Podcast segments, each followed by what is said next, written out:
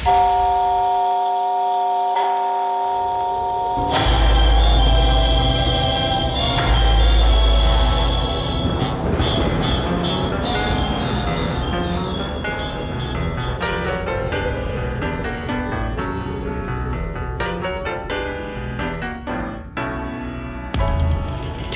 Jazz Pour qui sonne le jazz? David Copéran. Aujourd'hui, professeur Longuerre, une histoire de fesses.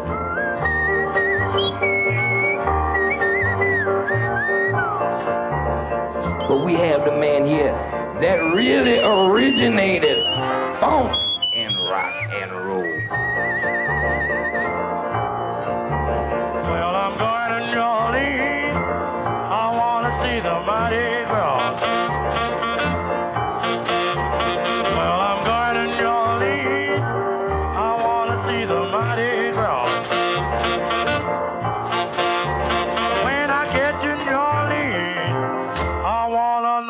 Un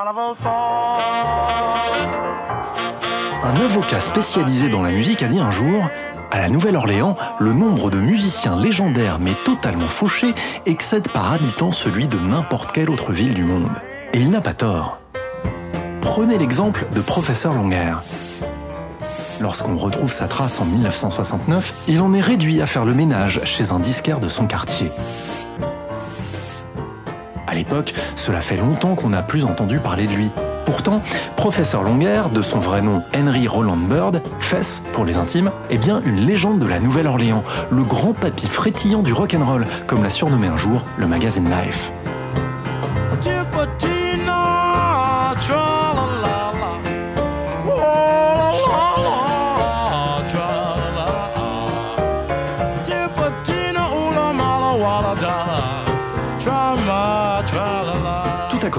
Au début des années 50, dans un studio de la Nouvelle-Orléans. Ce jour-là, deux associés du label Atlantique ont rendez-vous avec un curieux type aux cheveux longs. Professeur Longuerre est né en 1918 à Bogalusa, à la frontière de la Louisiane et du Mississippi. Un père absent, une mère qui part chercher du travail à la ville, et voilà comment le garçon se retrouve dans la rue, gagnant sa croûte à la débrouille, aux cartes et en dansant les claquettes. Plus tard, il s'improvise cuisinier et bricole des vieux pianos sortis des boîtes de Canal Street. Selon la légende, c'est en jouant sur ces pianos cabossés, les doigts slalomant entre les touches défectueuses, qu'il va se forger son improbable technique.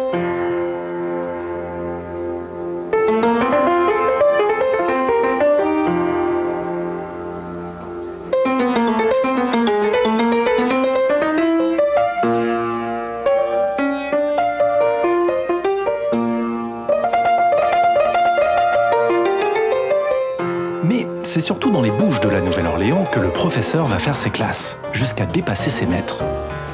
Un soir, on raconte qu'il débarque dans une boîte, s'assoit au piano et fait la nique à Dave Bartholomew et son orchestre. Bartholomew est viré sur le champ et la réputation de professeur Longuerre est faite.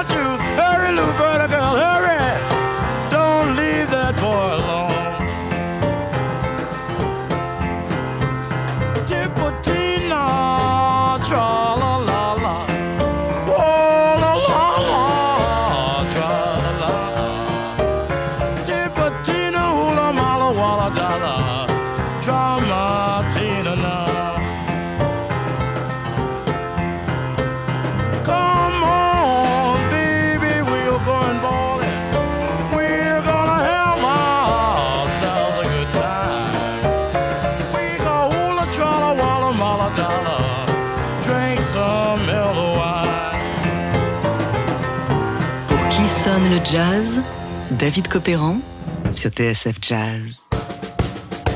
Alors, quelle est la recette du son de professeur Longuerre? Eh bien d'abord, notons qu'il a baigné dans un grand gumbo de culture louisianaise.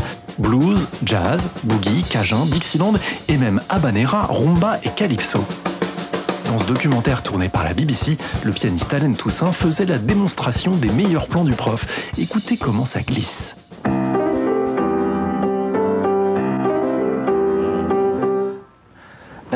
Uh, later on, he did things like. Uh,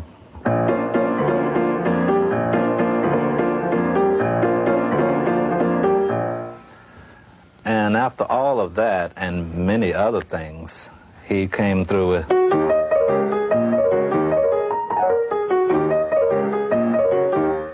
Knocked my socks off. Quant aux paroles de ses chansons, elle jongle entre anglais, argot et créole. Dans un camp de travail de l'administration Roosevelt, Longer a croisé des Espagnols, des Portoricains, des Hongrois et des Jamaïcains. Selon le critique Robert Palmer, c'est là qu'il a développé son flair en matière de rythme afro-caribéen.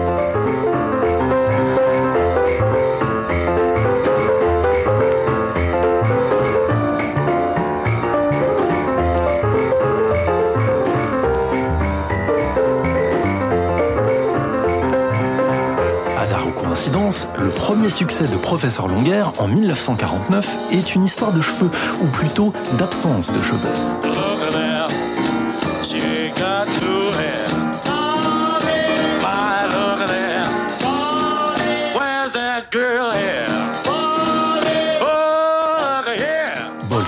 Est un tube, mais le prof n'est pas très doué pour les affaires.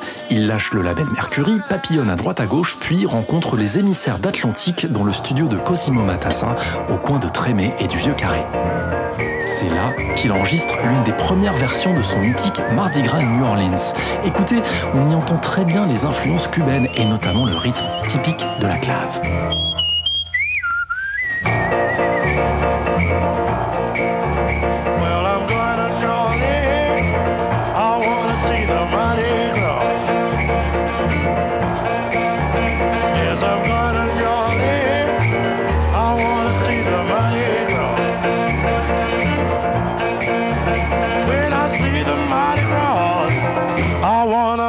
To carnival for. Going down in New Orleans, I've got my ticket in my hand. Going down to New Orleans, I've got my ticket in my hand. When I get to New Orleans, I wanna see the Zulu King.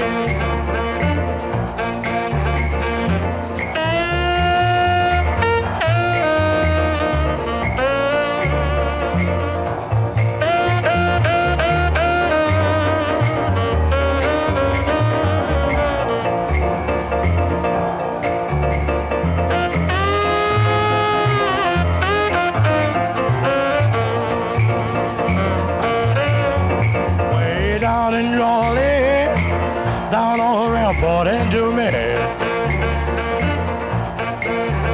Yes, darling, your lay or out and to me. Gonna make it my standing place until I see the Zulu.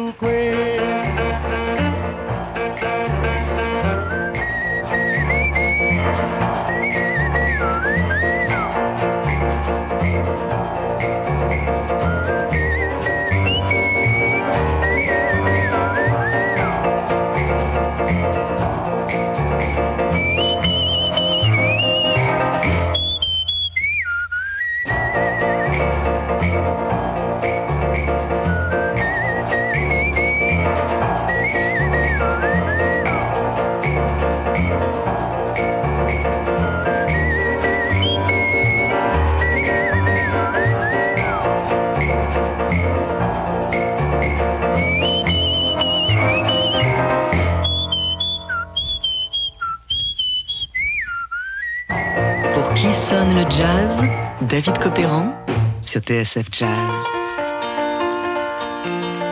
À en croire Cosimo Matassa, l'enregistrement de Mardi Gras à New Orleans fut laborieux. Professeur Longer avait beaucoup de mal à savoir quand il devait se mettre à chanter. Et les paroles changeaient d'une prise à l'autre. Il était un peu en roue libre. Mais qu'importe. Ces faces atlantiques entérinent Professeur Longer comme le taulier de la Nouvelle-Orléans, un précurseur du rock'n'roll qui va influencer Fats Domino, Allen Toussaint, Huey Smith et offrir l'une de ses premières piges à un certain Dr. John. Pourtant, le prof tire la langue. Victime d'une attaque, mais aussi de producteurs véreux qui abusent de son manque d'éducation pour lui faire signer n'importe quoi. Et puis, tous ces petits labels qui oublient de lui verser des royalties. Qu'est-ce que c'est que En 1959, par exemple, son remake de Mardi Gras à New Orleans pour Ron Records ne lui rapporte pas un copec. Or, comme le remarque l'historien John Broven, on parle d'une chanson jouée chaque année pendant le Mardi Gras et qui se vend à des milliers d'exemplaires.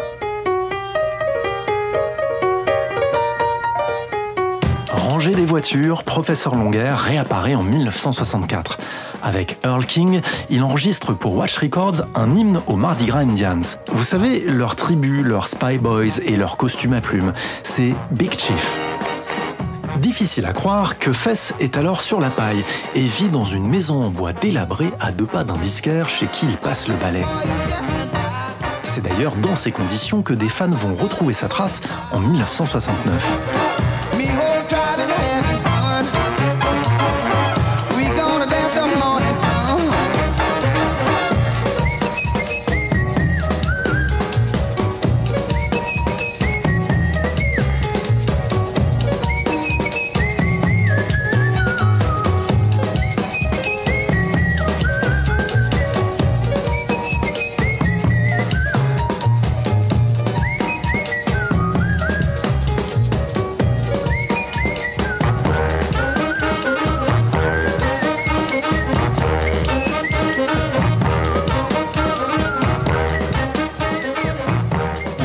1970 et sa mort en 1980, Professeur Longer reprend du poil de la bête. C'est Quinn Davis, producteur du festival de la Nouvelle-Orléans, qui l'a remis en selle. Courtisé par l'agent de Bob Dylan, invité de Paul McCartney pour un gala à bord du Queen Mary, Fess est enfin reconnu à sa juste valeur. D'ailleurs, McCartney s'inspira directement de lui pour sa chanson des Wings, My Carnival. Dans l'intervalle, Fess inaugure le club Tipitina, baptisé d'après l'une de ses chansons les plus connues. Lorsqu'il tire sa révérence en 1980, il devait partir en tournée en première partie des Clash. Aujourd'hui, alors qu'on songe à renommer une rue de la Nouvelle-Orléans en son honneur, paraît un album inédit enregistré dans sa maison de Rampart Street en 1973, Face at Home. On y retrouve l'univers déglingué et joyeusement foutraque du prof, ce piano peu orthodoxe comme disaient ses collègues, mais ô combien unique. Un vinyle disponible sur le tipidinasrecordclub.com et qui valait bien qu'on vous raconte aujourd'hui une histoire de fesses.